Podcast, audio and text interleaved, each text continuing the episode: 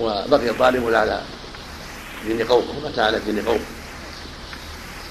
ومن اللطائف والغرائب كما ذكر النسابون والمؤلفون أن بين أن بين كل اثنين عشر سنين بين عقيل وطالب عشر وبين عقيل وجعفر عشر وبين جعفر وعلي عشر. وجعفر هو الذي ذهب إلى حبشة مهاجرا ومعه جماعة من المسلمين. وقابلوا النجاشي وتلا عليه القرآن وأسلم على يديه النجاشي رضي الله عنه. الجميع فيه أنه لما جاء نعي جعفر أمر النبي صلى الله عليه وسلم يصنع لاهل جعفر الطعام.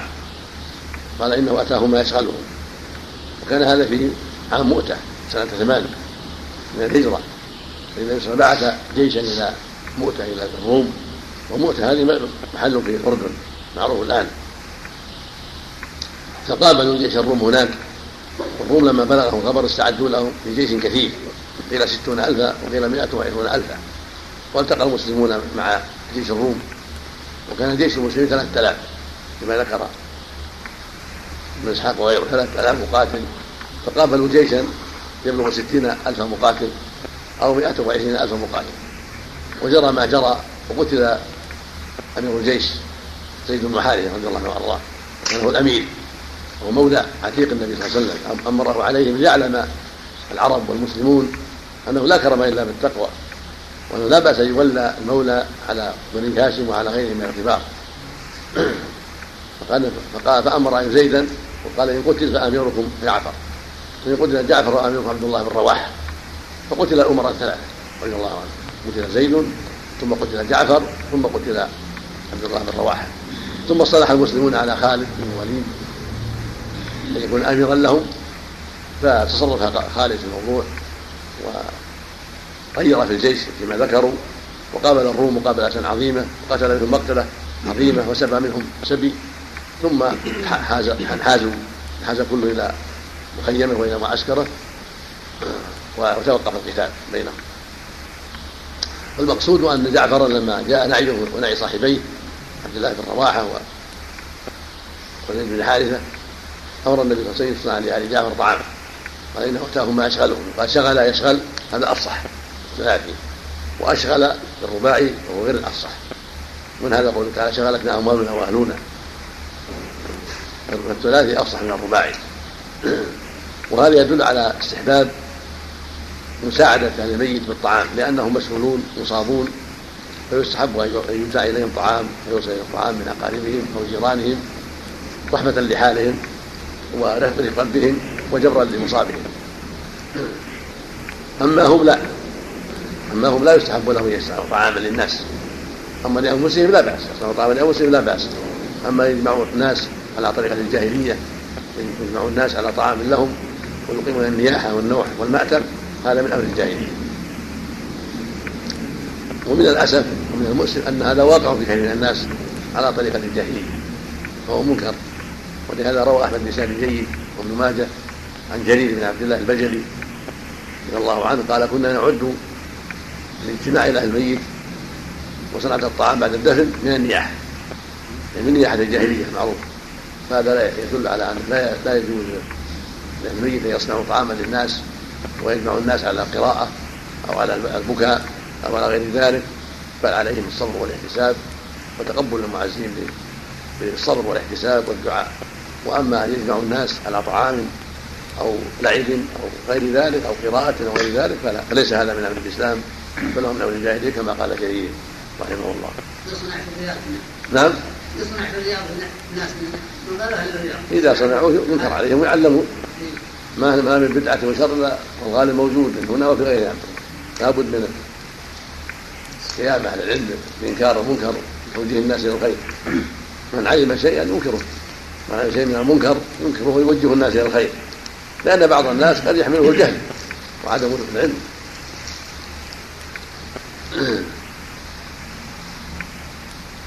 الحديث الثالث حديث بريدة في زيارة القبور. قال كنت فزوروها فإنها تذكركم الآخرة. فانها تذكر الموت. فإنها تزهد في الدنيا. حديث بريدة جاء جاء بروايات وقد جمع فيه النبي بين الناسخ والمنسوخ المنسوخ. النهي عن الزيارة والناسخ الزيارة. فالنبي عليه الصلاة والسلام كان نهاهم عن الزيارة لما كانوا حديث عهد بالجاهلية حديث عهد بغلو القبور والأموات. نهاهم الله عن ذلك. حتى تستقر حتى يستقر التوحيد في قلوبهم وحتى تستقر كراهة أمر الجاهلية في قلوبهم. فلما استقر التوحيد وعرفوا الشرك و أمنت الفتنة أمر أمرهم النبي بالزيارة عليه الصلاة والسلام في القبور لما فيها من العظة والذكرى مع زوال المحذوم فزيارة القبور فيها ذكرى موعظة تذكرون بالموت في الآخرة تزيدون في الدنيا مع السلام من المعارض فلهذا شرعت الزيارة. وكانت الزيارة عامة ثم خص الإسلام بالنهي عنها لما في لما لديهن من جزع وقلة الصبر ولأنهن فتنة فنهينا عن زيارة القبور لئلا يترتب عليها فتنة للرجال حولهن والرجال جميعا. وبقيت الزيارة للرجال فقط في حديث بريدة هذا وما جاء في معناه. وقد جاء في الباب أحاديث تدل على شرعية الزيارة عند الرجال وأنهم يزورون القبور ويدعون الموتى ويسلمون عليهم. فالزيارة فيها مصالح للزائر والمزور وأهل الميت.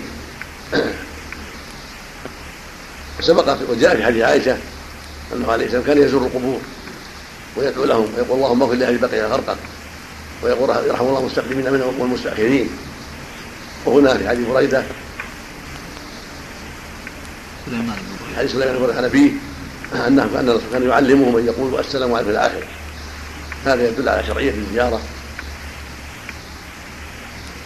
وأنها قربة من الله عز وجل وفيها مصالح وفوائد. وكان يعلم أن يقول السلام على أهل الديار من المسلمين وفي روايه مسلم السلام دار قوم مؤمنين وإنا إن شاء الله بهم لاحقون نسأل الله لنا العافية.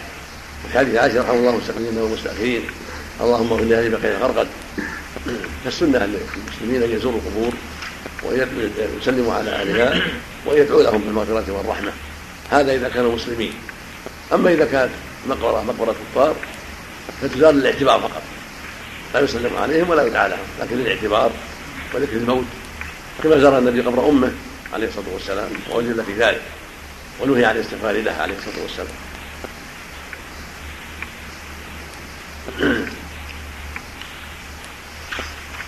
ومجموع الروايات يدل على أنه يقال لهم نسأل الله لنا ولكم العافية نرحم الله المستقبلين والمستأخرين اللهم اغفر لهم وارحمهم.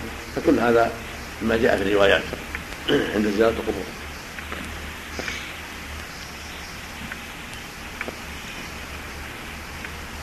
الحديث. رابع نعم. لا قبله. الحديث الرابع عن ابن عباس رضي الله تعالى عنه أنه مر بقبور المدينة. سلم عليه. قال السلام يا قبور. يغفر الله لنا ولكم أنتم سلفنا ونحن بالاثر هذا في دلالة على إذا مر بالقبور وإن لم يقصد زيارتها فإنه يسلم عليه. لما فيه من الخير العظيم له وله. فإذا مر القبور يسلم عليهم ويقول السلام يا أهل القبور يغفر الله لكم أنتم سلفنا ونحن بالأثر وإن قال ما في حديث سلم عن بركة النبي كما تقدم فحسنه أثبت. ما في حديث بريدة حديث عائشة أثبت. حديث ابن عباس هذا رواه الترمذي من طريق قابوس من أبي ظبيان عن أبي ابن عباس. وقابوس فيه كلام لأهل العلم قال فيه صاحب التقريب فيه لين. وحديث لين سند فيه لين. وحديث بريدة المتقدم وحديث عائشة وما جاء في معناهما أثبت أثبت أصح. فيسحب أن يقول السلام عليكم أهل الديار من المسلمين من المسلمين أو السلام من دار قوم وإنا إن شاء الله من الله يقول يرحم الله المستقبلين والمستأخرين نسأل الله لنا ولكم العافية. اللهم اغفر لهم اللهم ارحمهم إلى ورد في النصوص. ويكون في هذه الزيارة عنده اتعاظ وتذكر للموت تذكر للآخرة ومصير هؤلاء الأموات وأنه صائر لما صاروا إليه وأن وراءهم ما وراءهم من الحساب والجزاء والجنة والنار حتى يكون ذلك أقرب إلى تأثره بهذه الزيارة. والله المستعان. الحديث الاخير حديث عائشة رضي الله عنها النبي عليه الصلاة والسلام لا تسبوا الاموات فإن قد افضوا إلى ما قدموا. أخرجه البخاري رحمه الله. وروى الترمذي عن المغيرة وزاد وتؤتوا الأحياء. هذا يدل على تحريم سب الأموات لا يجب سبهم. لأنهم قد أفضوا إلى ما قدموا. وقد لقوا ما قدموا من خير وشر. فلا حاجة إلى سبهم. قد انقطعت أعمالهم فلا وجه إلى سبهم. ولأن سبهم قد يفضي إلى فتنة وإيذاء لأقاربهم وشر بين وبين الأقارب. كما في رواية المغيرة لكن إذا كان في سبهم مصلحة للتنفير من أعمالهم السيئة فلا بأس أن يذكروا بعيوبهم للتنفير. وعلى هذا يحمل ما جاء في الحديث الصحيح أنه مر عليه بالجنازة فنهوا عليها شرا فقال وجبت يعني النار لها.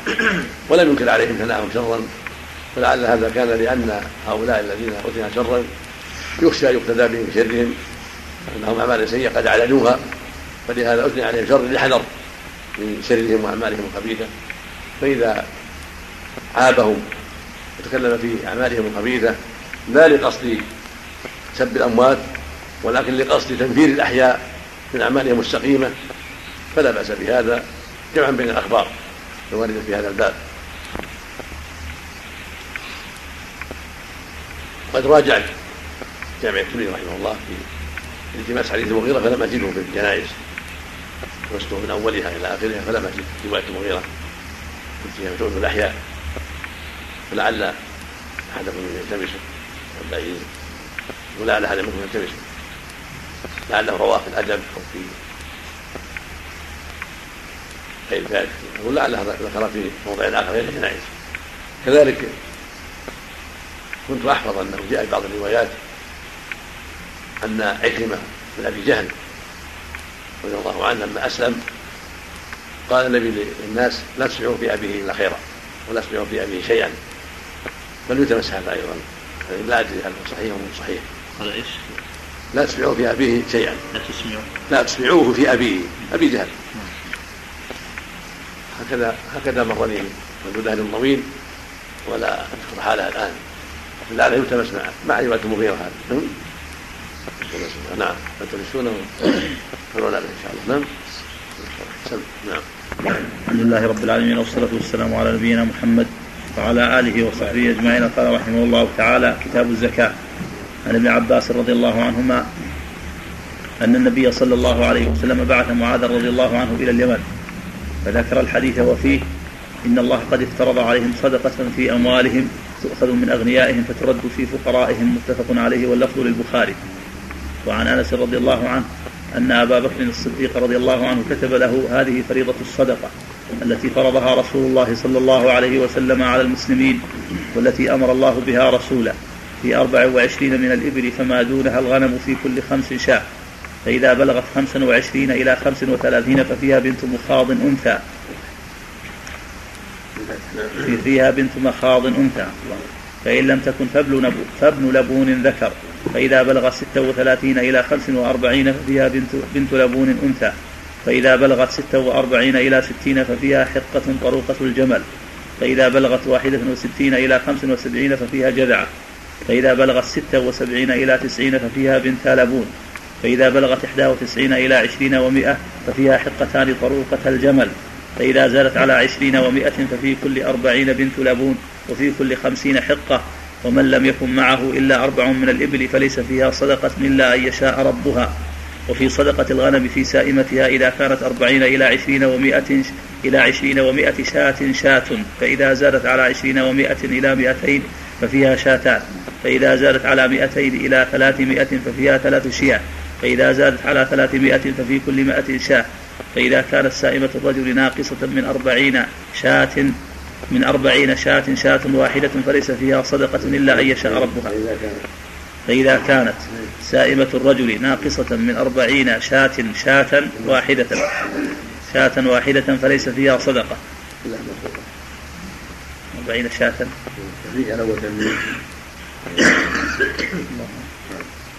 فإذا كانت سائمة الرجل ناقصة من أربعين شاة شاة واحدة فليس فيها صدقة.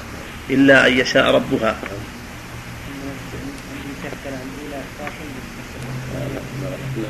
ولا يجمع بين متفرق ولا يفرق بين مجتمع خشية الصدقة وما كان من خليطين فإنهما يتراجعان بينهما بالسوية ولا يخرج في الصدقة هرمة ولا ذات عوار ولا تيس إلا أن يشاء المصدق وفي الرقة في في 200 درهم ربع العشر. لا يشاء المصدق. هنا يعني نعم. وفي الرقة في 200 درهم ربع العشر فإن لم يكن إلا تسعين ومائة فليس فيها صدقة إلا أن يشاء ربها.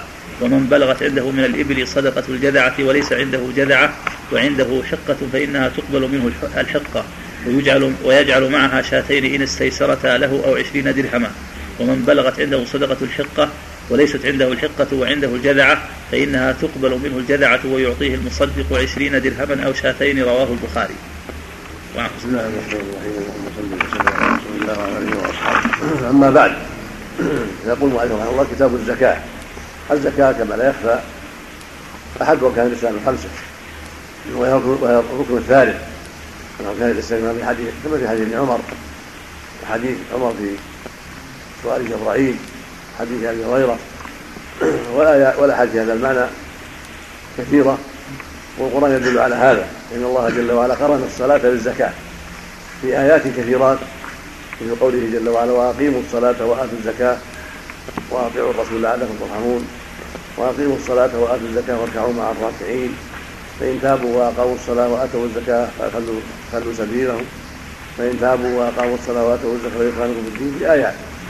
فالزكاة أخت الصلاة وهي الركن الثاني من أركان الإسلام العظيمة. اختلف أهل العلم في فرضها والمشهور أنها فرضت بعد الهجرة السنة الثانية من الهجرة. لكن أصلها مفروض في مكة. أصل الزكاة والإنفاق والمواساة في مكة كما في قوله جل وعلا وآتوا حقه يوم حصاده وهي سورة مكية. لكن الزكاة ذات النصب والمقادير والمصرف المعين كان هذا في المدينة. والزكاة في اللغة معناها الطهر والنماء وزكى الزرع وزكى المال إذا نمى وزكى الثمره إذا نمت وزكى الرجل إذا زكت أخلاقه وطابت أخلاقه. ومن هذا قوله جل وعلا قد أفلح قد أفلح من زكاها قد أفلح من تزكى. خذ من اموالهم صدقة تزكي تطهرهم وتزكيهم بها. ذكر المؤلف هنا عدة أحاديث من حديث معاذ رضي الله عنه. لما بعثه النبي اليمن وهو حديث عظيم جليل. أخرجه الشيخان عن ابن عباس رضي الله عنهما. أن النبي صلى الله عليه وسلم بعث معاذ اليمن قال له إنك تأتي قوم أهل الكتاب فليكن أول ما تدعو شهادة أن لا إله إلا الله. وفي لفظ فليكن أول ما تدعو إليه عبادة الله. وفي لفظ آخر فادعوهم إلى يشهدوا أن لا إله إلا الله وأني رسول الله. ردعهم إلى أن يوحدوا الله. وقد رواه الرواة بعدة ألفاظ. كلها تدور على شيء واحد. وهو دعوتهم إلى أن يوحدوا الله ويفردوه بالعبادة وإلى أن يقروا بمحمد رسول الله عليه الصلاة والسلام. وكان اليمن ذاك الوقت فيه يهود كثيرون وفيه نصارى. فلهذا نبهه صلى الله عليه وسلم على ذلك ليستعد لمخاطبتهم ومناظرتهم ومناقشتهم فيما قد يريدون عليه. ثم قال فإنهم أجابوك لذلك فإذا عرفوا الله فادعهم إلى أن يصلوا الصلوات الخمس. وفي لفظ فأعلمهم أن الله ترك عليهم خمس صلوات في كل يوم في كل يوم وليلة. فدل ذلك على أنهم لا يخاطبون بالصلاة ولا بغيرها إلا بعد الإيمان. الكفار إنما لو أول منهم الإيمان بالله ورسوله وتوحيد الله. فإذا أقروا بذلك غلبوا ببقية أمور الإسلام. وهذا هو الواقع. منه عليه الصلاة والسلام في دعوته للناس وجهاده للناس. وهكذا لما بعث عليا إلى خيبر قال ادعوا إلى الإسلام وأكلهم من عليه حق الله تعالى فيه. ومتى أجاب قال ثم فإن أجابوك لذلك فأعلمهم أن الله ترك عليهم. صدقة وخذوا من أغنيائهم وتردوا في القرائن هذا الشاهد. في فرضية الزكاة أن فرض على المسلمين تؤخذ من الأغنياء وترد في الفقراء. وهذا صنف من أصناف الزكاة وهو أهم الأصناف وأعظمها ولهذا ذكره هنا وبدأ الله بدأ الله به في آية المصرف إنما الصدقات للفقراء والمساكين الآية وهم أهم أصناف الزكاة وأعظمهم حاجة إليها. وفيه دليل على أنه لا بأس أن تصرف الزكاة في صنف من الأصناف وأن أصلها مواساة للمحاويل من الأغنياء. وفيها فوائد. منها شكر الله عز وجل على ما أنعم به من المال. وهو سبحانه المنعم المتفضل. ففي إخراج الزكاة شكر له عز وجل على نعمته وإحسانه. ومن فوائدها محاربة البخل والشح. فإن الشح والبخل خلق لذميمان وفي إخراج الزكاة مخالفة لهذا الخلق وتخلص منه.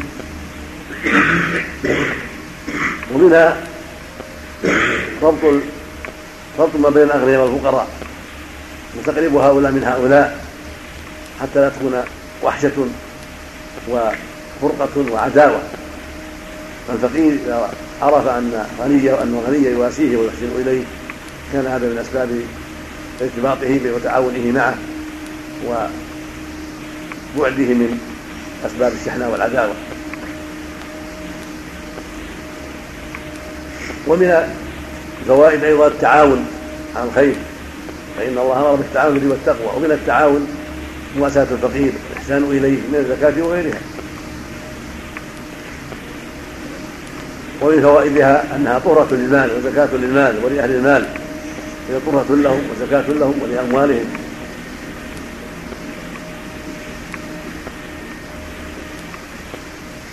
إلى فوائد أخرى لمن تدبر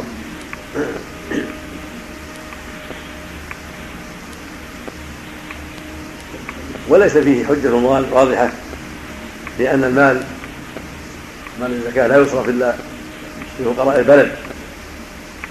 لأن الرسول يبين أنها تؤخذ من الأغنياء تصرف الفقراء.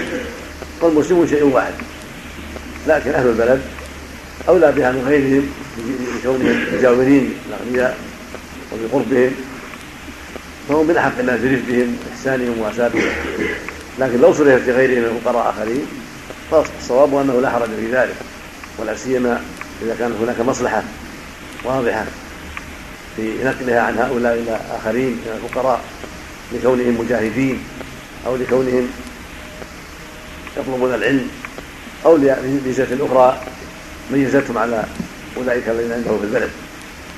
أو لأن الزكوات كثيرة فهم لا خطر عليهم اذا نقلت عنهم لوجود زكوات كثيرة يعطون منها. وفي آخره قال واتق دعوة المظلوم. قال وإياك وكرائم الأموال واتق دعوة المظلوم. وكذا من أهل العلم أن الواجب على العامل أن يتقي الله في أهل الزكاة والا يظلمهم وأن يأخذ الوسط من أموالهم ولا يكلفهم الكرائم وليحذر دعوة المظلوم فإن المظلوم لا بد أن يدعو ودعوته مستجابة. حذره النبي من دعوة المظلوم وذلك باتقاء الله في أموالهم وأن لا يأكل زيادة على ما أوجب الله. لا في الكمية ولا في الكيفية بل يتحرر العدل كمية وكيفية في أخذ الزكاة. والحديث الثاني حديث أنس في قصة بعث الصديق له عاملا الزكاة لأن الصديق بعثه على الزكاة وأعطاه نسخة فيها فرائض الصدقة. هذه بينة الصدقة التي فرضها رسول الله. يعني هذه نسخة منها مكتوبة يعتمدها أنس في عمله والتي أمر الله بها رسوله في الآيات الكريمات حين أمر سبحانه وتعالى بإعطاء الزكاة بإيتاء الزكاة. وأمر رسوله أن يأخذ منهم تلك الزكاة خذ من أموالهم. فالرسول أمرهم بأدائها وأرسل لهم لهم العمال وبين لهم بين لهم مقاتيرها.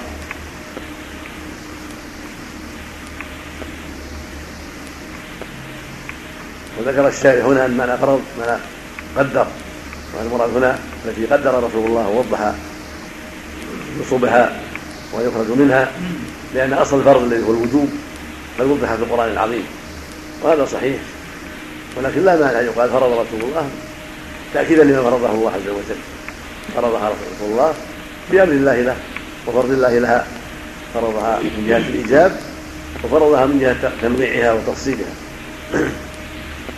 ثم بين هنا زكاة الإبل وزكاة الغنم ولم يذكر في هذا زكاة البقر ولعله والله أعلم لأنها ما كانت في طريق أنس.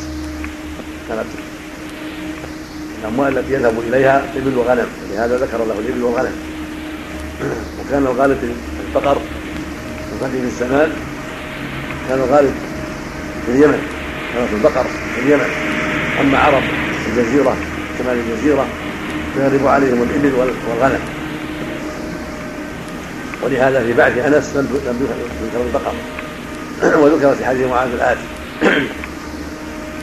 وفصل النبي صلى الله عليه وسلم أمر الغنم أمر الإبل وأن ما دون الخمس وعشرين زكاته الغنم يقول لخمس شاة. والشاة تطلق على الذكر والأنثى من الظأن والمعز. وهي ثني المعز وجذع الظأن. فما فما أعلى فأعلى من ذلك فإذا بلغت 25 انتقلت من الغنم إلى الإبل. وصار فيها بنت مخاض أنثى تم لها سنة ودخلت في الثانية. فإن لم توجد أجزى عنها ابن لبن ذكر. تم له سنتان ودخل في الثالث. كما بينا العلم. إلى 35 ما فيها إلا بنت مخاض. فإذا بلغ ستا وثلاثين غير الفرض صار الواجب بنت لبون أنثى. تم لها سنتان. إلى خمس وأربعين. فإذا بلغت ستة وأربعين انتقل الفرض من بنت اللبون إلى حقة طرقة الجمل. وهي التي تم لها ثلاث سنين واستحق أن يحمل عليها ويستعان بها وينتفع بها في الحمل والنقل وأن تهيأ بالفحل يطرقها يعني يعلوها الفحل لأنها صارت أهلا لذلك بعد مضي ثلاث سنين عليها.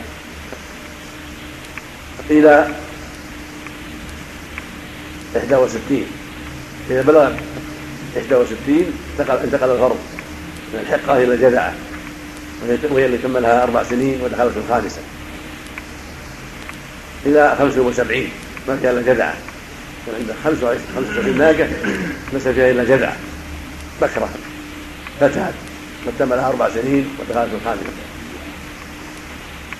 فإذا بلغ 76 فهي بنت بنتين أنثيان كل واحد تم لها سنتان إلى 91 إذا بلغت 91 انتقل الفرض إلى اثنتين حقتين. إلى 120 إذا زادت على 120 واحدة فأكثر. استقرت الفريضة. في كل خمسين حقة وفي كل أربعين مثل أبوه ففي مئة وثلاثين حقة وبنتا لبون وفي مئة وأربعين حقتان وبنت لبون وفي مئة وخمسين ثلاث حقات وفي مئة وستين أربع بنات لبون وفي مئة وسبعين حقة وثلاث بنات لبون وفي مئة وثمانين حقتان وبنتا لبون وفي مائة وتسعين ثلاث حقاب وبنت لبون وفي مائتين مخير إن شاء أخرج أربع حقاب لأنها خمسين أربع مرات. وإن شاء أخرج خمس بنات لبون لأنها أربعين خمس مرات وهكذا. لكن لو أراد أن يخرج عن الغنم مخاض أو ابن لبون أن يجزئه. لو طالت نفسه ويخرج عن الشاة والشاتين والثلاث والأربع ما, في 25 نعم. نعم. زاد. يجزئه. نعم يجزئ لأنه زاد خيرا. نعم. لأن إجابة الغنم من باب الرفق به نعم؟ والرحمة له نعم؟ فإذا رضي بإخراج ما يمكن 25 أجزاءه نعم؟ نعم هذا هو خلافه هذا هو الصواب لأنه زاد خيرا. أما الغنم وإذا كانت سائمة كانت الإبل أقل من خمس فليس فيها صدقة زكاة. إلا أشاء ربها صدقة تطوع. لكن دلت الأدلة الأخرى على أن إذا كانت للتجارة ولو واحدة فيها زكاة التجارة. أما زكاة السائمة فليس فيها شيء إلا حتى حتى تبلغ خمسة كاملة وفي الغنم بين سائمتها هي الراعية وهكذا الإبل كما يأتي الحديث. الذي حديث أبي جلده السائمة جمهور أهل العلم على أن لابد أن تكون سائمة راعية الإبل والبقر والغنم. فالغنم ليس فيها شيء حتى تبلغ أربعين. فإذا كان أقل من أربعين فليس فيها شيء إلا أن تكون التجارة كما تقدم. ففيها شاة واحدة. إلى 120 ليس فيها إلا شاة واحدة. إذا زادت على 120 أو 121 فيها شاتان. إلى 200 فإذا زاد على 200 واحدة صار فيها ثلاثة إلى 300 إذا زاد 300 في كل 100 شاة. ففي 400 أربع شياه وهكذا. 500 خمس شياه وهكذا. وهذا فيه لطف من الله عز وجل ورحمة. لما كانت الغنم يعتريها النقص بالذئب وأنواع المرض والضيف أكل الضيف صارت الزكاة فيها خفيفة ميسرة واحدة من مئة. واحدة من مئة إذا إذا بلغت أربعمائة وهكذا. وفي أولها واحدة من أربعين وواحدة من خمسين إلى مئة وعشرين ليس فيها إلا واحدة. مئة وعشرين ليس فيها إلا واحدة. فإذا زادت إلى مئة وعشرين صارت فيها اثنتان إلى مئتين. والمئتان ليس فيهما إلا اثنتان فإذا زادت واحدة إلى أربعمائة ما فيها إلا ثلاث سياق. هذا من لطف الله سبحانه وتعالى وإحسانه. وقوله عليه الصلاة والسلام ولا يجمع بين المفرق ولا يفرق بين المجتمع فهي الصدقة معناه أن تبقى الأمور على حالها. فلا يجمع بين المفرق لأجل نقص الصدقة ولا يفرق بين المجتمع لأجل نقص الصدقة. تحيلا بل تبقى على حالها وهذا في خليطين خلطاء أما من مال أما صاحب المال الواحد فالصحيح أنه سواء مال كان ماله مجتمعا أو متفرقا عليه الزكاة الواجبة التي بينها الرسول صلى الله عليه وسلم. وإن تفرق ماله. هذا هو يعرف جمهور أهل العلم وهو الحق. ان أنه إذا كان أمواله متفرقة بان كان مثلا له عشرون في الخرج وعشرون في الحوطه فإن في عليه شاة واحدة وإن كان متفرق يعني ماله واحد. وهكذا لو كان له مئة في الحجاز ومئة في اليمن ومئة في نجد فإن عليه ثلاث شياه. وهكذا. المقصود أن أن المال الواحد يجمع ولا ولا يتفرق ويزكيه. لكن إذا كانوا خلطاء فلا يجوز لهم الجمع التحيز على الزكاة ولا التفريق فلو كان خليطان مجتمعين لهم لكل واحد عشرون فإن عليه زكاة واحدة أنصار رحمك الله. فليس لهم أن يفرقوها حتى يسقط عنهم الزكاة. إذا عرفوا مجيء العامل جعل كل واحد من عشرين حالا حتى لا تجب عليهم الزكاة هذا لا يجوز لأنها تحيل على إسقاطها هم خليطان وهكذا لو كان عندهم مئتان واحدة أو أكثر فقسموها حتى لا يجد فيها ثلاث كل واحد يدخل مئة حتى لا يجد فيها إلا بنتان فليس لهم ذلك على التفريق الذي يسعر الزكاة أو ينقصها وليس لهم الجمع الذي ينقص الزكاة أيضا.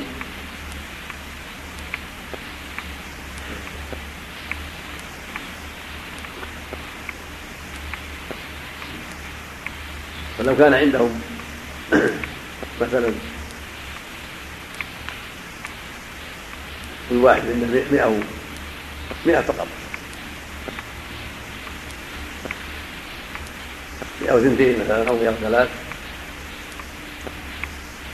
فليس لهم أن يجمعوها حتى لا يجب عليهم إلا اثنتان. فليس لهم أن يفرقوها. يعني إذا كانت مئتان واحدة مجتمعة عليه ثلاث. إذا فرقوها لم يجب عليهم إلا اثنتان. فليس لهم أن يفرقوها لإسقاط الثالثة الحاصل لا يجمع بين المفرق ولا يفرق بين المجتمع من أجل حجز الزكاة أو أو نقصها. كل واحد عنده 40 متفرقة ثم جمعوها. كذلك هذا من الجمع لأنه إذا جمعوا ما وجب عليهم إلا واحدة. ما دام متفرقين كل واحد عليه واحدة. 40 و40 أو 60 و60 أو ما أشبه ذلك.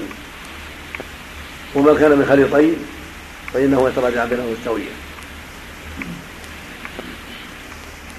إذا أخذت الزكاة من مال أحدهما تراجع فيها بالسوية في القيمة العاجلة إذا كانت الخلطة خلطة أوصاف كالمراح والمرعى ونحو ذلك فإن العامل يأخذ من أحد المالين ويتراجع مع صاحبه. فإذا أخذ من مال زيد حاسب مع عمرو. إذا أخذ من مال عمرو حاسب عليه في القيمة وقسمها بينهم. ولا يخرج الصدقة بصدقة هرمة ولا ذات عوار يعني عيب ولا تيس الهرمة كبيرة السن ضعيفة حزينة ولا ذات عوار ذات عيب من جرد أو عرج واضح أو أو ذلك ولا تيس لأن التيس الغالب ينهكه الضراب ويضره الضراب فلا يؤخذ. إلا إن شاء مصدق اختلف العلماء في المصدق هل بالتشديد أو بالتخفيف. فمن شدد قال المزكي صاحب المال. وإذا شاء إخراجه رأى أنه طيب يعني كيس إذا أعفي من الضراب قد يسمن ويكون جيدا وعظيم قيمة. فإذا شاء إخراجه نصحا للفقراء فلا بأس. ويكون الاستثناء عائدا عليه لا على ما قبله. بقرينة أن ما قبله لا يصلح يكون الاستثناء يعود عليه وحده وقيل أن المراد بالمصدق العامل هو التخفيف مصدق يعني العامل. وأن له ان يأخذ التيس اذا راى فيه مصلحه لغلائه أو الهرمة إذا كانت سمينة وفيها مصلحه الفقراء أو ذات العوار راى فيها مصلحه والاحسن من السليمة فهو يعمل لهم ووكيل لهم فإذا رأى فيها مصلحة لا بأس. وهذا أظهر إنه يعود على المصدق لا على المصدق. المصدق لا يؤمن في الغالب أن يلحق على الفقراء. فليس فلا يقبل قوله ولا رأيه. لكن المصدق وكيل الفقراء وعاملهم ومظنة يسعى لهم ويحرص لمصلحتهم التفريق الله نعم. شو التفريق إذا شددت رجعت إلى صاحب المال. لأنها فيه إدغام. معنى متصدق يعني متصدق. ورواية الصاد ثلاث الصاد وألفاظ المتصدق بالتشديد وأما المصدق يعني العامل. تشديد الدال. أصدقه مصدق يعني أخذ الصدقة. نعم. نعم. نعم المال الواحد يجمع الزكاة مو هات كلها يعني يجمع معنى أنه يؤخذ يؤخذ زكاته جميعا. ما يجمع في محل واحد. إي ما يؤخذ زكاته والمتعب يؤخذ زكاته. يعني عليه زكاته في محله مو يجمعها مو معناه يجمعها. يعني يجمع في الحكم بس. يجمع في الحكم بس. في الحكم بس. اذا كان مثلا عشر في مكة وعشر في المدينة وعشر في الرياض وعشر في صنعاء. هذه ربعي لا زكاة واحدة وهي محله إذا صار المالك واحدا. يصير فيها زكاة التجارة زكاة النقود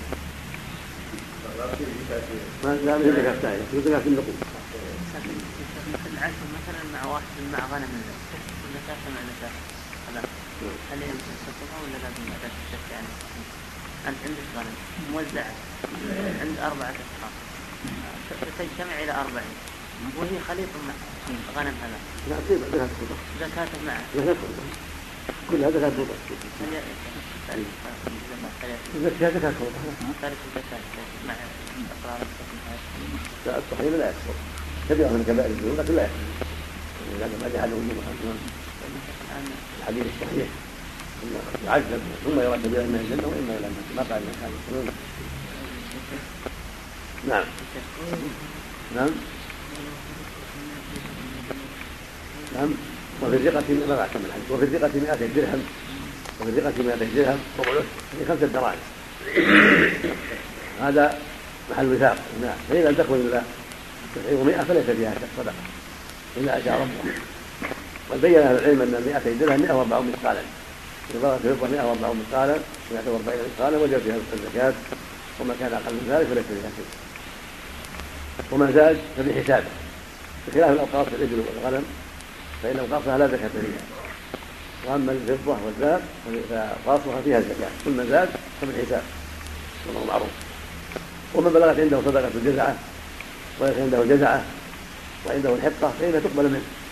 ويجمعها شاتين ويستيسرتا له أو يأتيها درهم والعكس كذلك. من كان عنده صدقة الحقة وليس عنده الحقة وعنده جزعة فإنه يعطي الجزعة ويعطيه المصدق العامل يأتيها درهما أو شاتين ويستيسرتا جرا التفاوت بين الواجبين. وهكذا بنت اللبون مع الحقة بنت المخاض مع بنت اللبون بمعنى واحد. من لم يوجد عنده المفروض أدى ما لديه. فإن أدى أعلى أعطي شاتين وإن أدى أدنى دفع مع الأدنى شاتين وعشرين درهما وظاهر الحديث أن هذا تقديم لا يغير قطعا للنزاع وقد قدر هذا التقدير ولا تغيرت القيم قطعا للنزاع وحسنا لمادة الخلاف. هذا هو المعتمد. وقال قوم بل يجب يجب النظر في القيمة ولا يكتفي يكتفى بالشاتين وعشرين درهم بل ينظر في القيمة التي بين الواجبين. وهذا ليس بشيء هذا ليس بشيء. الرسول صلى الله عليه وسلم حكم المادة وقدر التفاوت فلا يعدل عنه. نعم. قيمة الدرهم تختلف. نعم. وجهة من قال إنه ينظر لقيمة أو قدر القيمه اختلاف الدرهم. يختلف قيمته يختلف لآخر.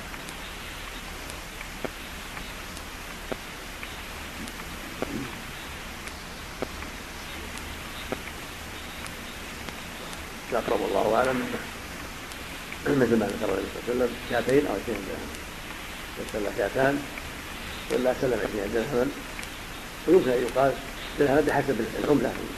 وهو المقصود بالوزن يعني درهما.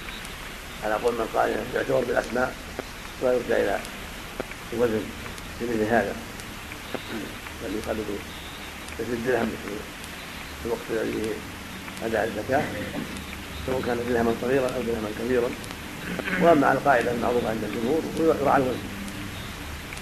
يراعى الوزن قيمه الشاتين ويمكن أن يقال إن الذهب لا ينضبط ولكن تنضبط الشاتان ممكن أن يقال هذا بس لا يخرج عن التحديد النبوي ممكن أن يقال لحظ الفقراء الدرهم ينقص ويتغير في زينته. بخلاف الشاتين فإن الشاتين معروفتان إذا سلمهما كفى أو سلم قيمتهما. نعم. ممكن أن يقال هذا لأن الشاة ذاك الوقت قيمتها مقاربة لعشرة دراهم كما في حديث رواه البارق اشترى بدينار والدينار مثل عشرة درهم وربطه بعضهم بأن عشرة دراهم ومشهور أن عشرة درهم. فإذا عشرة والعشرة متقاربة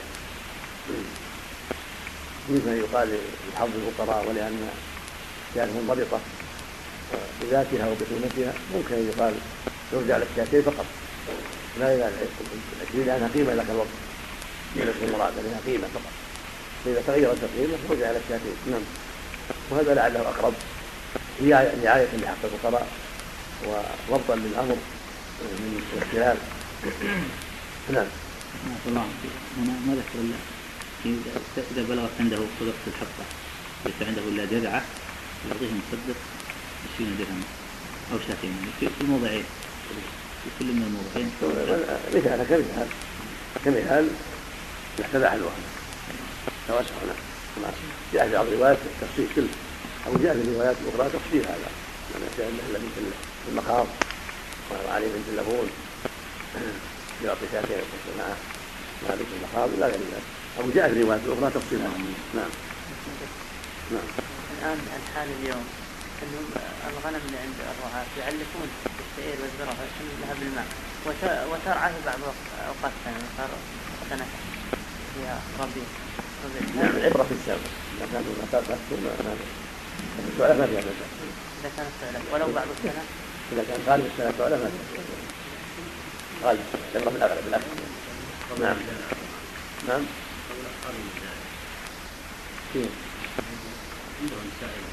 إذا كانت ترعى فيها زكاة وإلا فيها زكاة التجارة كانت في البيع وكانت الأكل ما فيها. يكون يعرفونها الأكل والضيف ما فيها.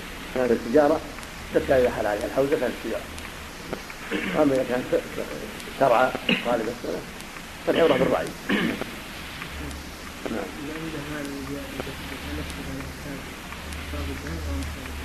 نعم. التجارة هنا. التجارة. عند العلماء بالأحظ الفقراء. كانت الفضة حظ. قدر الفضة وإن كانت الذهب حظ قدر من الذهب يقدر يقول على حظ لهم على حظ الفقراء هذا هو الأحوط لأنها كلها هي المبيعات. فإذا كان الذهب حظ لهم قومها بالذهب كان الفضة حظ لهم قومها بالذهب نعم. لو أراد أنه يلتزم بالدراهم دون الشاتين لأن الآن في فرق كبير بين والله أقرب والله ولا من لابد نعم. التجارة هنا. التجارة مشهور عند العلماء بالأحظ الفقراء. كانت الفضة حظ. قدر الفضة وإن كانت الذهب حظ. قدر من الذهب يقول حظ لهم هذا حظ الفقراء. هذا هو الأحوط لأنها كلها هي المبيعات. فإذا كان الذهب حظ له قومها بالذهب كانت الفضة حظها قومها بالذهب نعم. لو أراد أنه يلتزم بالدراهم دون الشاتين لأن الآن في فرق كبير بين والله أقرب والله. ولا من لابد من الشاتين. أقرب من الشاتين من 20 درهم ذهب. ذات الوقت قيمة حين فعلها العمال عليه الصلاة والسلام وحين بعد الصديق. معانا الأقرب والله ولا مراعاة الشاتين لأن الدراهم معها كالقيمة لها والبدل مراعاة لاختلاف الاختلاف العظيم. في هذا نعم. ما يكون البدل كقيمة؟ نعم. البدل ما يكون كقيمة؟ أي بدل؟ بدل الشاتين. 20 نقول قيمة الشاتين الموجود الآن. من أخذ بالنص واكتفى به يقول يكفي 20 درهم أو شاتين مخير. هذا العامل 1000 ريال. نعم. الشاتين 1000 ريال. يختلف يختلف. الأوقات تختلف. قد تكون في وقت آتي بأقل من هذا. وقد مضى عليها وقت كثير ما تسوي إلا 10000 20 ريال. نعم. أقول وقت يختلف نعم. الأصل هو الأخذ من قاله النبي عليه هذا هو الأصل.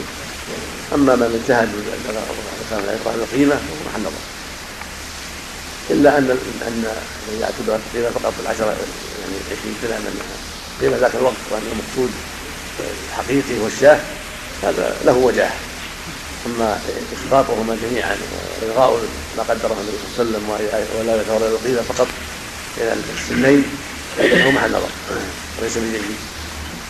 ولكن اما يعتبر يعتبر الأمران جميعا الشاتين أو الدراهم ويكتفى بذلك أو الشاتين فقط لأنهما أصل والدراهم قيمة في ذاك الوقت فيعتبر قيمة بالنسبة للشاتين إما عينهما واما قيمتهما قيمتهما في كل وقت بحسبه نعم. لا يكون العامل مخير نعم. لا يكون العامل هو المخير هو العامل. المالك المالك إذا كان إذا كان إذا كان زياده إذا كانت زيادة عند العامل اللي يسلمها هو مخير. وإن كانت زيادة عند العامل هو يغير فاللي يسلم هو المخير. العامل والمالك البضائع هل تقدر قيمتها عند الزكاة؟ بقيمة من اشتراها أو بقيمة بيعها؟ ليس ليس فوق البيع. تقدر قيمتها فوق البيع. نعم. نعم وعن معاذ بن جبل رضي الله عنه أن النبي صلى الله عليه وسلم بعثه إلى اليمن فأمره أن يأخذ من كل ثلاثين بقرة تبيعا أو تبيعا ومن كل أربعين مسنة ومن كل حال دينارا أو عدله معافريا رواه الخمسة واللفظ لأحمد. وحسنه الترمذي وأشار إلى اختلاف في وصله وصححه ابن الحاكم بن حبان والحاكم. وعن عمرو بن شعيب عن أبيه عن جده قال قال رسول الله صلى الله عليه وسلم تؤخذ صدقات المسلمين على مياههم رواه أحمد ولأبي داود ولا تؤخذ صدقاتهم إلا في دورهم. وعن أبي هريرة رضي الله عنه قال قال رسول الله صلى الله عليه وسلم ليس على المسلم في عبده ولا في فرسه صدقة. رواه البخاري. ولمسلم ليس في العبد صدقة إلا صدقة الفطر. وعن بهز بن حكيم في الحديث. بسم الله الرحمن الرحيم. اللهم صل على محمد رحمه الله عن معاذ حديث معاذ بن جبل مشهور ومعروف. قد بعثه النبي صلى الله عليه وسلم إلى اليمن في سنة عشر وقيل قبل ذلك وقام بها إلى أن توفي النبي عليه الصلاة والسلام وقدم بخلافة الصديق رضي الله عنه وأرضاه. وأمره يأخذ من كل ثلاثين بقرة تبيعة أو تبيعة ومن كل أربعين مسنة ومن كل حال دينارا أو عدله عاثرية أخرجه الخمسة صحاب بن والحاكم كل في وصفه وإرساله والصحيح وصفه. لأنه من رواية مسروق عن معاذ ومسروق. تابع جليل كبير مخضرم. كان في اليمن وقت معاذ وكان كبيرا. فهو معهول على السماء كما هو طريقة مسلم رحمه الله والجمهور فالحاصل أن رواية الاتصال هي الصواب لأمرين. الأمر الأول أنه ليس مسروقا كبيرا. ورجلا كبيرا عنده وجود معاذ هناك. وثقة بنفسه وإنه بنفسه فلا يلزم به إلا وقد سمعه.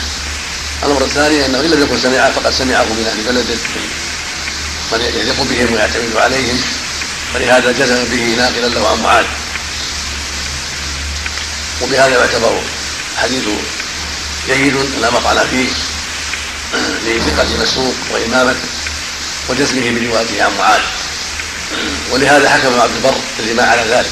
قد أجمعوا على أن البقرة أن زكاة البقرة كما ذكر في حديث معاذ وظاهره أن ما دون الثلاثين ليس فيها شيء بخلاف الإبل فإن في كل خمس شاة. قد ذهب بعض الناس إلى قياس البقرة على الإبل الزهري وجعل في كل خمس شاة.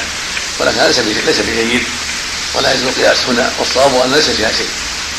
كما عليه أهل العلم. إلا إذا بلغت ثلاثين إذا بلغت ثلاثين ففيها تبيع. وهو ما تم له سنة أو تبيعة. كذلك. يعني إما ثوب وإما بقرة.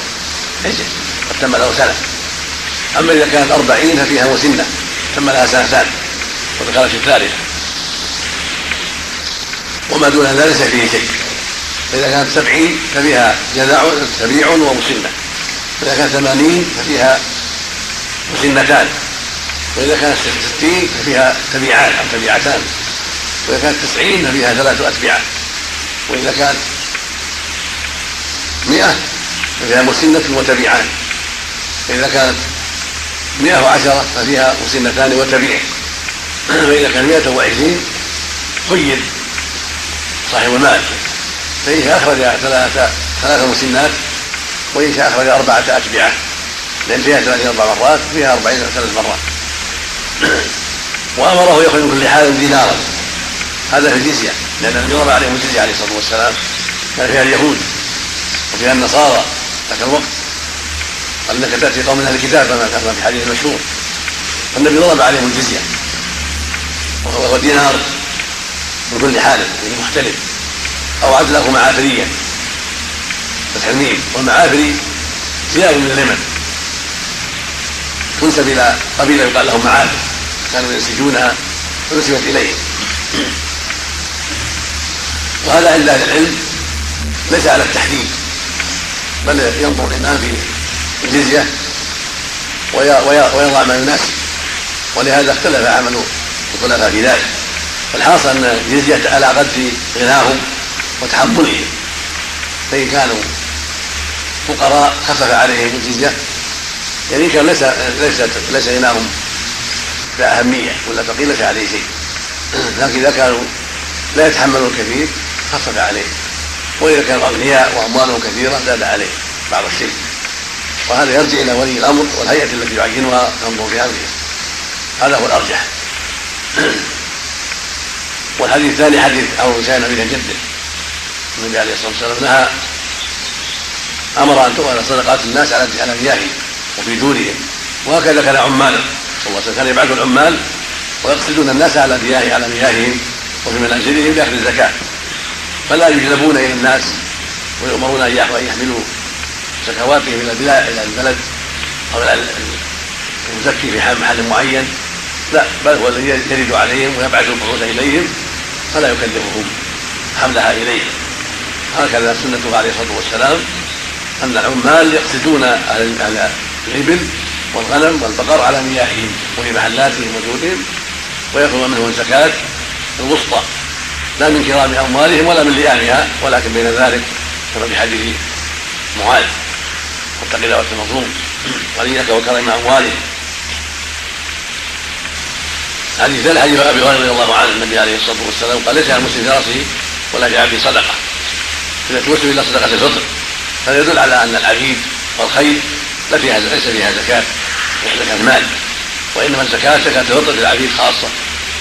وهذا من لطف الله وتيسيره لأن الناس يحتاجون إلى العبيد يحتاجون إلى الخيل للجهاد فليس عليهم فيها زكاه إلا مكان للتجارة. مكان للتجارة فعند أهل العلم فيه زكاه ومكان للقنية والنسل أو رباطا للجهاد فلا زكاة فيه. إلا زكاة في العبيد ذكرا وإناثا.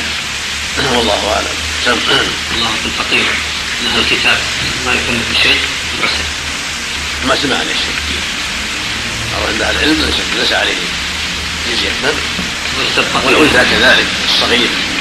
اذا مات من الحلم. الصغير والفقير والأنثى لا جزية عليه لأنه ليس من أهل القتال. وهي بدل بدل القتال. عليهم بدل إقرارهم وعدم قتالهم. نعم. الفقير قد يكون منها القتال كما قيل كبيرا. نعم. لكن يسامح الحقوق المالية تسقط عن الفقير حتى الديون لا يطالب بها. نعم. الله. نعم. هذه الدولة ذمته؟ لا. محمد وعلى آله وصحبه أجمعين. قال رحمه الله تعالى وعن بهز بن حكيم عن أبيه عن جده قال قال رسول الله صلى الله عليه وسلم في كل سائمة إبل في أربعين بنت لبون. لا تفرق إبل عن حسابها. من أعطاها مؤتجرا بها فله أجرها. ومن منعها فإنا آخذها وشطر ماله عزمة من عزمات ربنا. لا يحل لآل محمد منها شيء. رواه أحمد وأبو داود والنسائي وصححه الحاكم وعلق الشافعي القول به على ثبوته. وعن علي رضي الله عنه قال قال رسول الله صلى الله عليه وسلم إذا كانت لك مئة درهم وحال عليها الحول ففيها خمسة دراهم. وليس عليك شيء حتى يكون لك عشرون دينارا وحال عليها الحول ففيها نصف دينار. فما زاد فبحساب ذلك. وليس في مال زكاة حتى يحول عليه الحول. رواه أبو داود وهو حسن. وقد اختلف في رفعه. وللترمذي عن ابن عمر من استفاد مالا فلا زكاة عليه حتى حتى يحول الحول. والراجح وقفه حتى يحول عليه الحول. والراجح وقفه. وعن علي رضي الله عنه قال ليس في البقر العوامل صدقة رواه أبو داود. والدار قطني والراجح وقفه أيضا. دار قطني. وعن عمرو بن شعيب عن أبيه عن جده عبد الله بن عمرو. أن رسول الله صلى الله عليه وسلم قال من ولي يتيما له مال فليتجر له ولا يتركه حتى تأكله الصدقة. رواه الترمذي والدار قطني وإسناده ضعيف وله شاهد مرسل عند الشافعي. وعن عبد الله بن أبي أوفى رضي الله عنه قال كان رسول الله صلى الله عليه وسلم إذا أتاه قوم بصدقتهم قال اللهم صل عليهم متفق عليه. بسم الله الرحمن الرحيم. الله تعالى. وعن بهز بن حكيم عن أبيه عن جده عن النبي صلى الله عليه وسلم قال في كل سائمة إبل في أربعين مثل لبون لا تفرق الماء عن حسابها الحديث تقدم في حديث أنس الذي رواه البخاري في الصحيح أن في ست وثلاثين إلى ست وأربعين بنت لبون فقوله هنا في كل سنة أربعين لا مفهوم له لكنه مطابق لما جاء في نفس فيما في الأربعين في الأربعين. فلا مفهوم له من جهة الفوق ولا من جهة التحت. فبنت لبون تجد في ست وثلاثين وفي أربعين وفي وأربعين إلى ست وثلاثين. في إلى ست وأربعين. فقوله في أربعين ليس له مفهوم. هذا صريح في أن الكلام تجد في أقل تجد في أقل من أربعين أيضا. في ست وثلاثين وفوقها لا تفرق من الحساب يقول السائمة سجل العلماء على أنه لا بد من السوق والرعي كما جاء في الغنم. في رواية البخاري السوق لا بد منه لأن به تتم النعمة وتكون النعمة. لا مؤونة فيه. فبهذا تجب الزكاة لأنه مال نام عظيم نافع ليس له مؤونة كبيرة. فمن نعم من نعم الله على العبد ومن شكر الله أن يؤدي منه حقا باصلاح الثمانيه كما كما هو معروف. وألحق العلماء البقر كما تقدم بالغنم والإبل لأن المعنى واحد.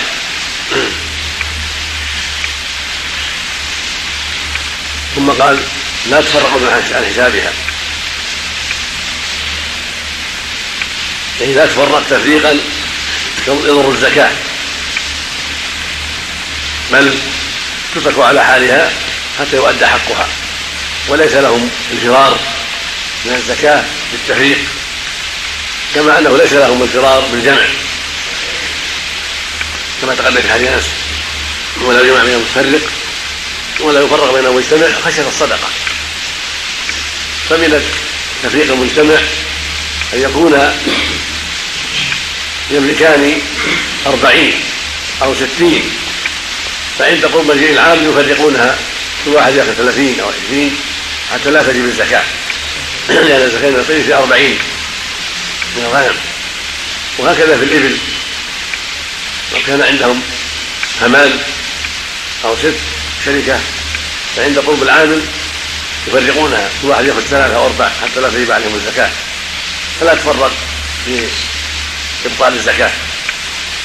وهذا في في الخلطاء كذلك لا تجمع خشية الصدقة كما تقدم. كأن يكون عندهم مثلا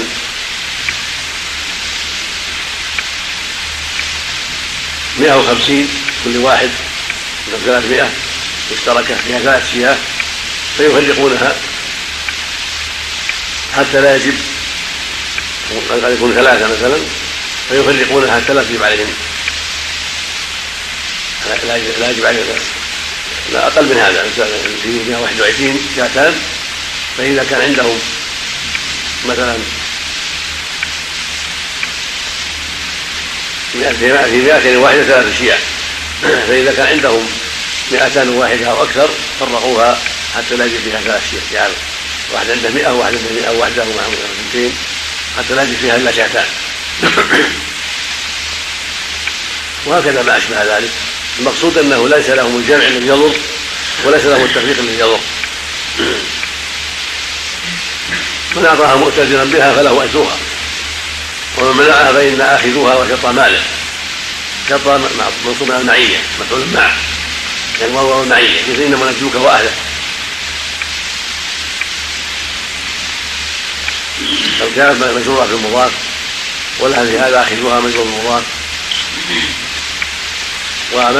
وشطى ماله مع مثل قلت وزيدا وهو المعية. قد إشكل هذا الأمر على كثير من العلم وعظم أخذ شطر المال عقوبة. فلهذا تنوعت كلماته في هذا الحديث. منهم من قال أن الأصل وشطر وضبطها بالضم تشديد الطاء أو تخفيف الطاء وشطر ماله حتى يؤخذ تؤخذ الزكاة من الشطر الجيد. وهذا أخف العقوبة من أخذ الشط كون يأخذ من الجيد عقوبة له أخف من كون يأخذ الشط كله.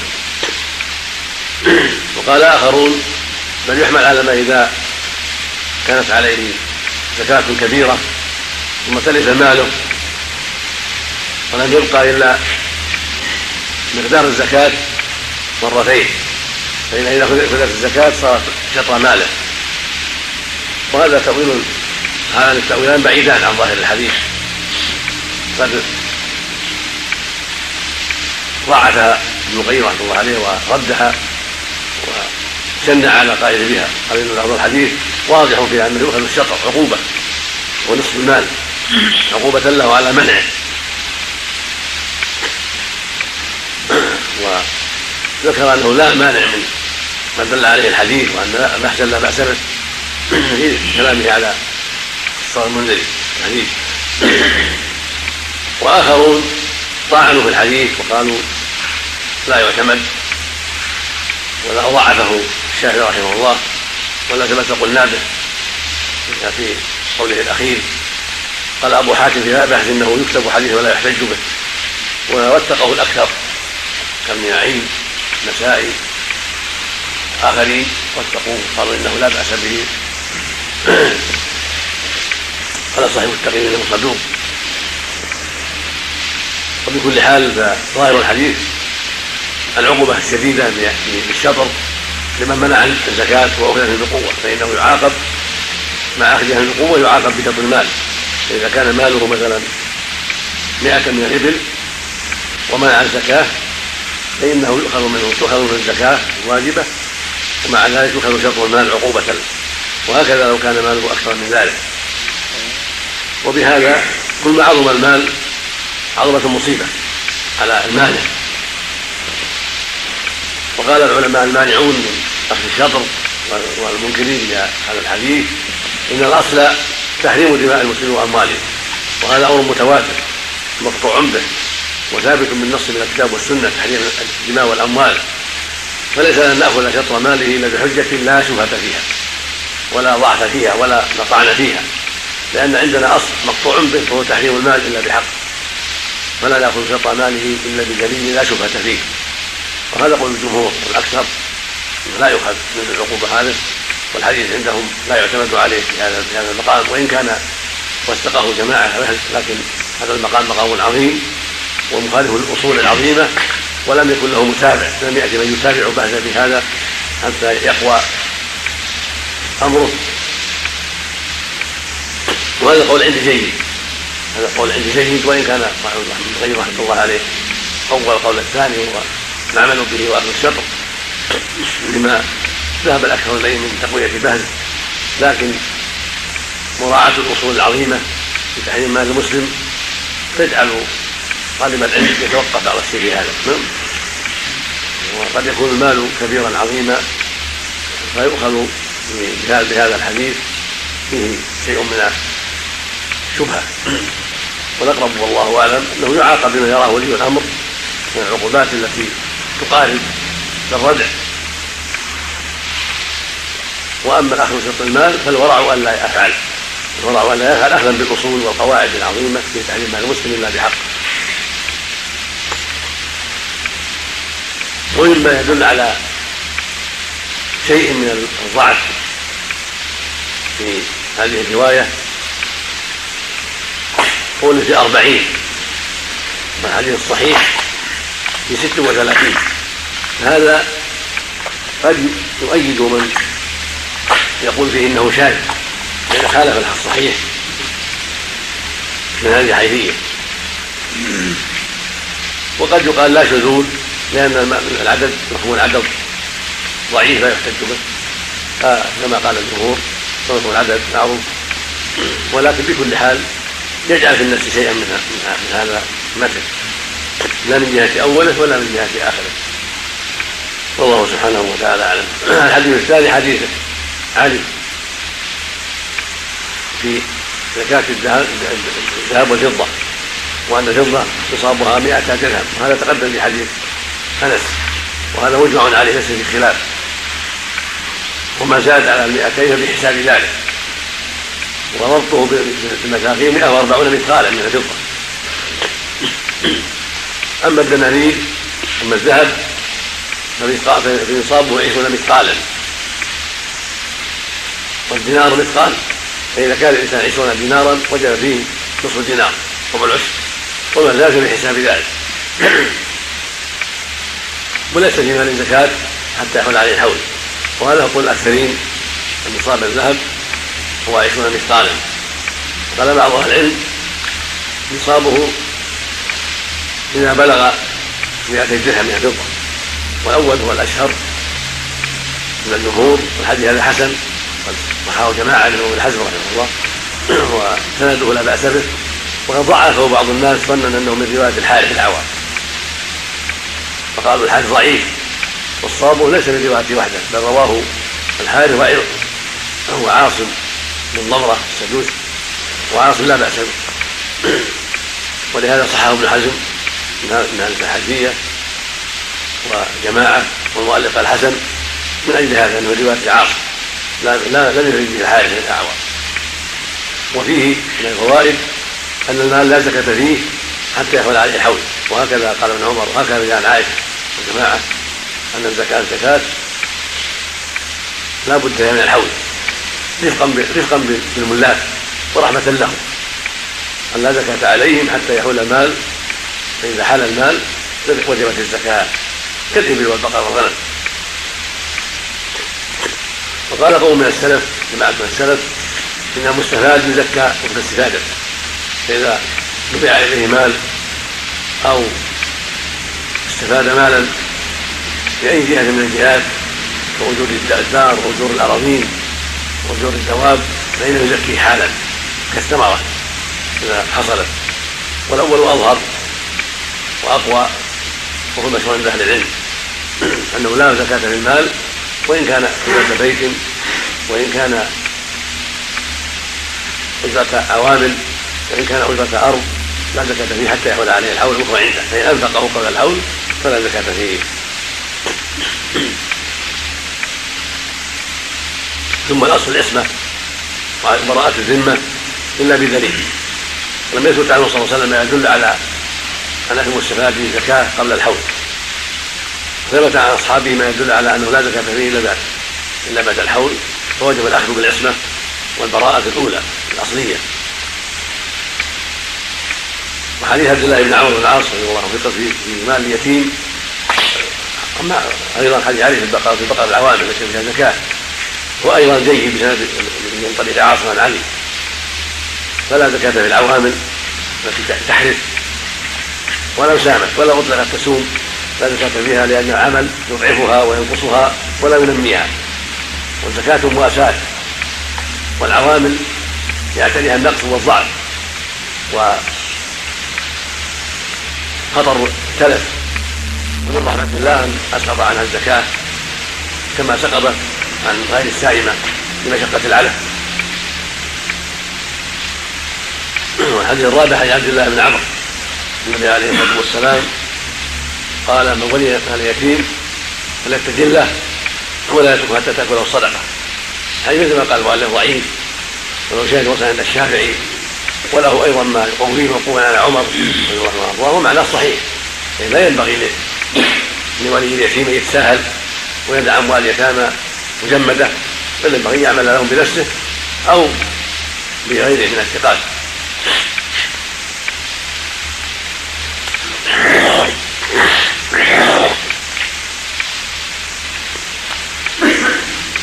فإنها متى تركت صارت تخرج من الزكاة كل سنة ضعفت كثيرا. فينبغي له أن يتولى تنميتها بالتجارة أو يدفعها إلى من يقوم بذلك. وهذا من العمل الطيب لليتيم. والله يقول لا تقربوا اليتيم تقربوا اليتيم إلا بالتي أحسن. والأحسن هو التجارة فيها وتنميتها حتى سلم لأربابها وهذا من باب الإحسان من باب النصح لليتيم اللهم إلا أن يخشى تلفها لأنه لم يجد الثقة التي الذي يعتمد عليه في التجارة. فهذا معلوم فإنه ينبغي له أن يحسن الصبي ويجتهد في تنمية ماله.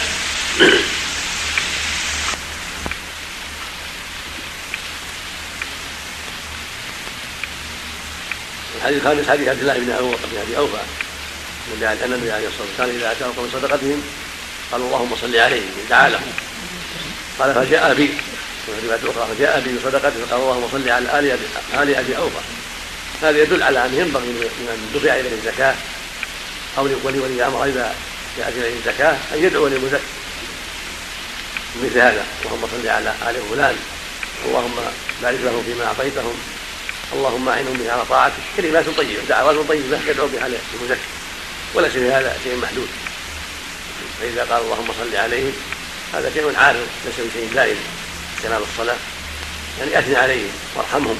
فان الصلاة تطلق على الرحمة وعلى الثناء. المعنى اللهم اثني عليهم في الملا الاعلى وارحمهم برحمتك مثل ما رحموا الفقراء وأدوا الزكاة يدعى لهم بالرحمة والمغفرة على إحسانهم وعلى قيامهم بالواجب والله أعلم نعم. الله في الزكاة أهل اليمن في الزلزال هذا. الله أعلم. نعم. شيخ قتال قتال محمد ابي بكر من دماء الزكاه ما يدل على خلاف حديث ابي حكيم. انه ما عمل ما عملوا بهذه المعاملة وشكر اموالهم نعم. ومعامله ابي بكر بمنع الزكاه ما يدل على خلاف حديث ابي حكيم. لا أبو بكر جعلهم مرتدين فوق مساجد هذا أموالهم كلها. فساد قسم أموالهم لا. وعملهم مع المرتدين لأنهم قاتلوا عليهم فصار أمرهم حكم حكم من جحده. هذا معروف من سيرة الصحابة معهم. قاتلوهم جميعا نعم. الله نعم. بأس في كل أربعين بنت لبون ما في ما منطوق التحديد. مفهوم أنه ما زاد عن الأربعين لا. وما نقص لا. مفهوم التحديد في البدء. إيه. يعني منقول ينافي حديث أنس؟ وقد يفهم منه ما فوق الأربعين إي نعم. في شيء آخر. وما تحت الأربعين في شيء آخر. إي نعم. هذا هو وجه المنافاة لكن يقولون العدد مفهومه سهل ضعيف. إذا جاء أمر طويل يخالفه قدر لكن هذا نوع من نوع من التعليل لهذا الحديث. لما حدث نوع من نوع من الشبهة نعم.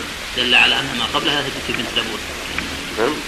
كان المفهوم فيما بعده أما ما قبله كان منطوق حدد الأربعين لأن مفهومه أن ما دونها في شيء آخر يعني بالفخار. لكن الأمر ليس كذلك. نعم. دل على عدم صحة المفهوم حديث نفسه ولكن هذا نوع من نوع من القدح المسجد. نعم. نعم. ما يحصل الله عليه نعم. الذين يقدمون الزكاة قبل شنو المثال عليه؟ لا لا بأس. يجوز تقديمه. لأن لأنه عجلة بالخير. إلى الفقراء والمساكين إذا دعت الحاجة إلى ذلك. نعم. تقدير عليك. نعم. تقدير الفضة والذهب. آه، بال- في الوقت الحاضر. يكون الآن بالريال الفضة 56 تضرب 56 حسب المثاقيل من 40 مثقال. والفضة والذهب 11 جنيه وثلاث أسباع جنيه. لأن المعروف أن الجنيه الآن السعودي والفرنجي مثقالها من ربع إذا جمعتها صارت 11 جنيه وثلاث أسباع جنيه. هذا النصاب. هذا بالنسبة للذهب. وهو وذكروا أن في الغرام 92 غرام. المستعمل الآن. نعم. حتى يباع ذكر التخصص في هذا. نعم. نعم. والفضة. 140 مثقالا. إذا 56 فضة. 56 تضرب يعني في قيمتها بالريال الورقي؟ في هل تضرب بها يعني قيمة الريال قيمة الفضة النصاب. الآن؟ 56 فضة قيمتها منها. من الورق هذا هذا النصاب في قيمة في وقتها في كل وقت لأن تختلف أسعارها في نعم لا في كل وقت نعم ويحتمل أن يقال 56 من الورق أيضا تقوم مقامها ويكفي. ولا حاجة إلى قيمة. لأن حلت محلها. 56 حلت محل 56 فضة. فتكون نصابا. ما حلت محلها. ما حلت. نعم. ما حقول ما حلت محلها. نعم. حلت محلها في الاستعمال ولو بس نعم. فضة غالية في الغالي نعم لكن حلت محلها في الاستعمال. 56 ريال 56 ريال. نعم. في الاستعمال لا في في القيمه نعم. نعم. الغالب إنه ما له حاجة لأن الغالب إن أموال الناس فوق 56 اموال الغالب. صحيح. يعني ما له حاجة الغالب لكن قد تحتاج إليه الفقراء. لأن اموالهم قليله قد يحتاجون إليها. نعم. نعم. نعم. ارفع الصوت.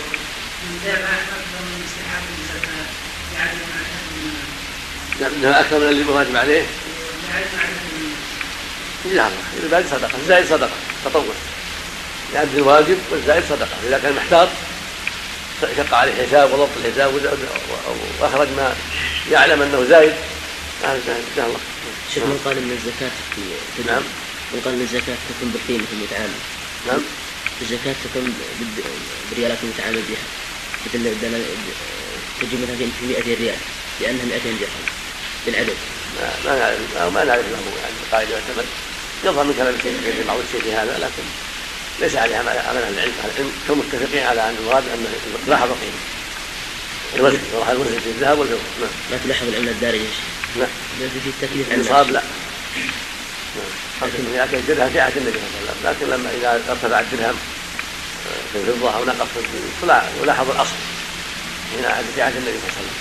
هل يكلف كل مورد عن الزكاة يسأل عن القيمة عن السعر عن- الوزن حتى هل بلغ النصاب وهو بلغ النصاب نعم.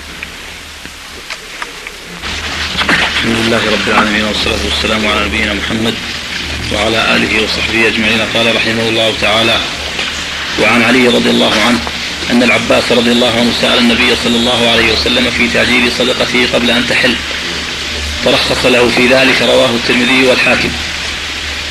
وعن جابر بن عبد الله رضي الله عنهما عن رسول الله صلى الله عليه وسلم قال ليس فيما دون خمس أواق من الورق صدقة وليس فيما دون خمس ذود من الإبل صدقة وليس فيما دون خمسة أوسق من التمر صدقة.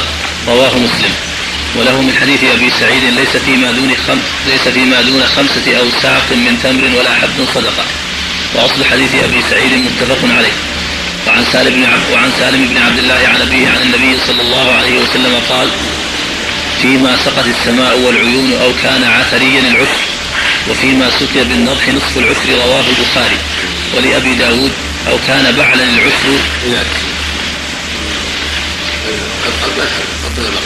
العشر عندي عندي أو. ولأبي داود أو كان بعلا العشر وفيما سقي بالسواقي أو النضح نصف العشر يحفظ إذا محفوظ إذا كان المستقل عندنا في النسخة إلى. إذا سقى السواقي كذا قبل رواية إذا كان بعد نعم. وعن أبي موسى الأشعري ومعاذ رضي الله عنهما أن النبي صلى الله عليه وسلم قال لهما لا تاخذا في الصدقة إلا. بسم الله الرحمن الرحيم. قال المؤلف رحمه الله. هذه الحديث علي. حديث جابر وأبي سعيد وابن عمر كلها متعلقة بالزكاة وإحكامها. حديث علي النبي صلى النبي عليه الصلاة والسلام تعجل من العباس صدقة عامين. في روايه مشهوره عنه عليه الصلاة والسلام.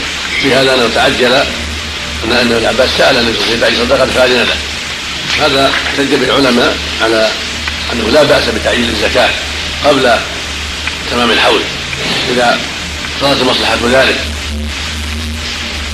وقد حمل بعض أهل العلم قول النبي صلى الله عليه وسلم في حديث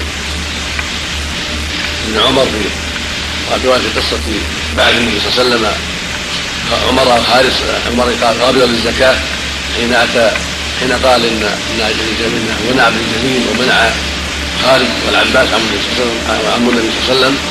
فقال في حق العباس انها علي مثلها حمل بعض الناس هذا على انها تعجلها منه عليه الصلاة والسلام. والمشهور أن ذلك تبرع منه عليه الصلاة والسلام. لا لا أنه حملها لأنه قال يا عمر ما علمت ان ان عمر يسلم ابيه هذا ظاهر بأنه صلى الله عليه وسلم أراد أنه يسلمها عنه ويبذلها عنه عليه الصلاة والسلام. والحاصل أن هذا الحديث في تعجيز الزكاة. وهو حديث جيد لا بأس باسناده وقد رواه أحمد وجماعة. وجاء له جاء من طرق كثيرة. ويدل على جواز تعجيل الزكاة وأنه لا حرج في ذلك. وهو الحقيقة إحسان من المعجل ومعروف من المعجل. فهو جدير بأن يكون جائزا ومقبولا لما فيه من الجود والكرم ومراعاة المصالح التي تعم المسلمين من حيث حاجة الفقراء. فهذا شيء جيد وصاحبه مشكور على عمله ولا بدعة ذات الشريعة بجواز ذلك لما فيه من الخير العظيم والجود والكرم وطيب النفس في تقديم المال قبل وجوبه.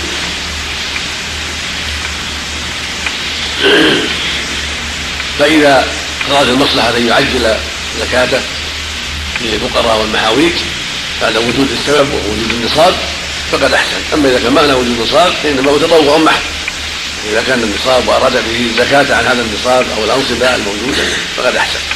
ولا ولا ولا محذور في ذلك. وهذا يقع كثيرا لأن قد يوجد فقراء محرجون أو سنة مجدبه شديدة فيحتاج الناس فيها إلى يقدم لهم ما يعينهم ويسد فاقتهم وقد يكون الإنسان ما عنده شيء كافي لهذا الأمر فيبذل الزكاة فيجمع بين المصلحتين هذا الواجب والإحسان إلى هؤلاء المحاويج في وقت مسرتهم وحاجتهم. وهكذا قد تدعو الحاجة إلى جهاد وليس عند المجاهد ما يكفي فيبذل الزكاة لينفع المجاهدين ويؤدي الواجب في هذا الوقت الشديد الحاجة. والحديث الثاني والثالث حديث جابر وأبي سعيد رضي الله عنهما في بيان أنصباء الفضة والإبل والحبوب والثمار. بين فيهما جميعا. وأما حديث جابر في صحيح مسلم وأما حديث سعيد في الصحيحين. وفيهما جميعا ليس دون خمسه ليس مما دون خمس لوز صدقه وليس مما دون خمس اواق صدقة. فيدل على أن نصاب الإبل أقله خمس خمس خمس من الابل كما تقدم في حديث وتسمى زوجا. ونصاب الفضة خمس أواق. وما زاد نقص عن ذلك فليس في شيء كما تقدم في حديث أنس. ومقدارها 100 درهم. يعني الوقيه 40 والخمس 100 درهم كما تقدم في حديث أنس. فما كان أقل من هذا فليس فيه زكاة. وإن صدق بشيء فهو تطوع. وهكذا في الحبوب لابد خمسه أوسق ويقال اوساق والوسط ستون صاعا بصاع النبي صلى الله عليه وسلم وهو أربع حفنات باليدين المعتدلتين المملوءتين كما ذكره القاموس وغيره وهو بالفطر العراقي 520 مثقالا والمد 120 480 مثقالا. والمد 120 مثقالا فالحاصل ان أنه الحد المضبوط أربعة أربع حسنات. لأن الوزن يختلف. الحاصل أنه أن صاع النبي صلى الله عليه وسلم أربع حسنات بيدين معتدلتين مملوءتين.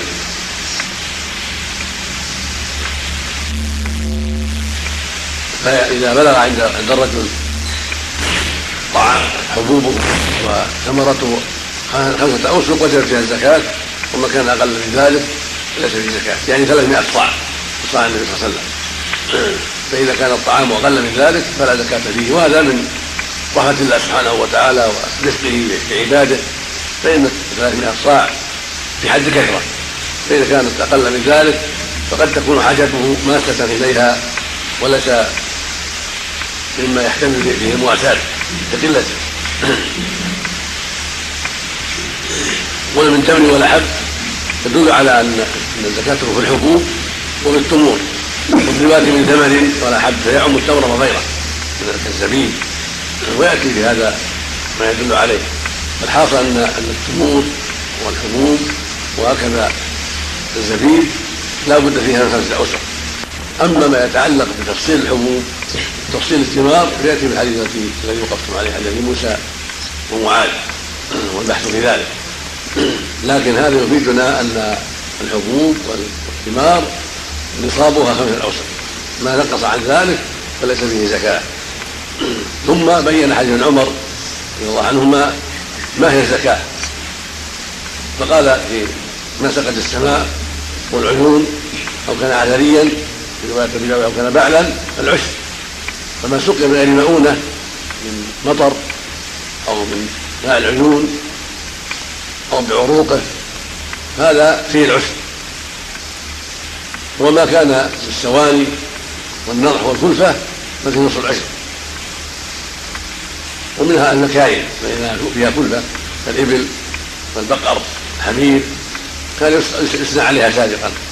ثم جاءت الآلات الحديدية هذه والمكائن فكانوا يصبون الناس بها يصبون الناس بها وهكذا ما كان الآن من الرش كله دربه واحد كله من يسقى بالكلفة هذا فيه نصف العشر وهذا من لطف الله عز وجل ورحمته سبحانه فإنه جل وعلا وزع قسم الزكاة وجعلها أنواعا متعددة بسبب تنوع اكتساب الأموال وتحصيل الأموال.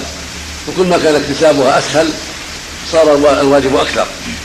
وفي الركاز الخمس لأنه ميسر مال مجموع مدفون يأخذه بسهولة. ففيه الخمس. وما كان بالأمطار والعيون أسهل مما كان بالسواني ونحوها فكان فيه العشر نصف الخمس. لأن فيه كلفة والعمال والمنور والعصاد والذري ونزل الثمار. فيه بعض الكلفة وكان فيه العشر لا الخمس. فإن تحصيل هذه الأمور أشد كلفة من تحصيل الركاز أما ما كان بالسواني والمكاين وأشباه ذلك فهو أشد كلفة فهي نصف العشر. رفقا للأغنياء ورحمة لهم. وفي النقود لما كان تحصيلها متعبا وقد يلتحقه الخسارة وقد يقل الربح جعل ربع العشر. رحمة من الله سبحانه وتعالى. فيه المئة اثنان ونصف مئتين خمسة دراهم. هذا من رحمة الله لأن التجارة يعتريها الخسائر ويعتريها الركود. وفيها النفقات نفقات الإنسان وحاجاته فجعل فيها سبحانه ربع العشر رضا بالعباد ورحمة الله سبحانه وتعالى سبحانه وتعالى. أما الإبل والبقر والغنم فأحوالها مختلفة. فالإبل, فالإبل أقل آفات وأصبر على النوائب والجلد صار زكاتها أكبر وبالخمس منها زكاة. والغنم آفاتها أكثر والحاجة إلى ذبحها والإمساء بها أكثر فجعل زكاتها أخف وأقل من زكاة الإبل. والبقر بين ذلك. ليس مثل الإبل من كل وجه وليس مثل الغنم من كل وجه بل هي فوق الغنم ودون الإبل. فجعل زكاتها دون الإبل وجعل وجعل فوق الغنم. جعل فيها في كل ثلاثين تبيع تبيعة. والغنم لابد من أربعين. وهذه من حكمة الله سبحانه وتعالى من الدلائل على حكمته سبحانه العظيمة ورزقه بالعباد ورحمته له سبحانه وتعالى وأنه جل حكيم عليم بما يشرع لعباده وفيما يقدره لهم مما يكون في الكون هو الحكيم العليم سبحانه وتعالى. والله أعلم. نعم. والسلام على نبينا محمد وعلى آله وصحبه أجمعين. قال رحمه الله تعالى وعن أبي موسى الأشعري ومعاذ رضي الله عنهما أن النبي صلى الله عليه وسلم قال لهما لا تأخذا في الصدقة إلا من هذه الأصناف الأربعة الشعير والحنطة والزبيب والتمر. رواه الطبراني والحاكم. وللدرق عن معاذ قال فأما القثاء والبطيخ والرمان والقصب فقد فقد عفى عنه رسول الله صلى الله عليه وسلم وإسناده ضعيف. وعن سهل بن أبي حكمة رضي الله عنه قال أمرنا رسول الله صلى الله عليه وسلم إذا خرجتم فخذوا ودعوا الثلث فإن لم تدعوا الثلث فدعوا الربع. رواه الخمسة إلا ابن ماجه. وصححه ابن حبان والحاكم.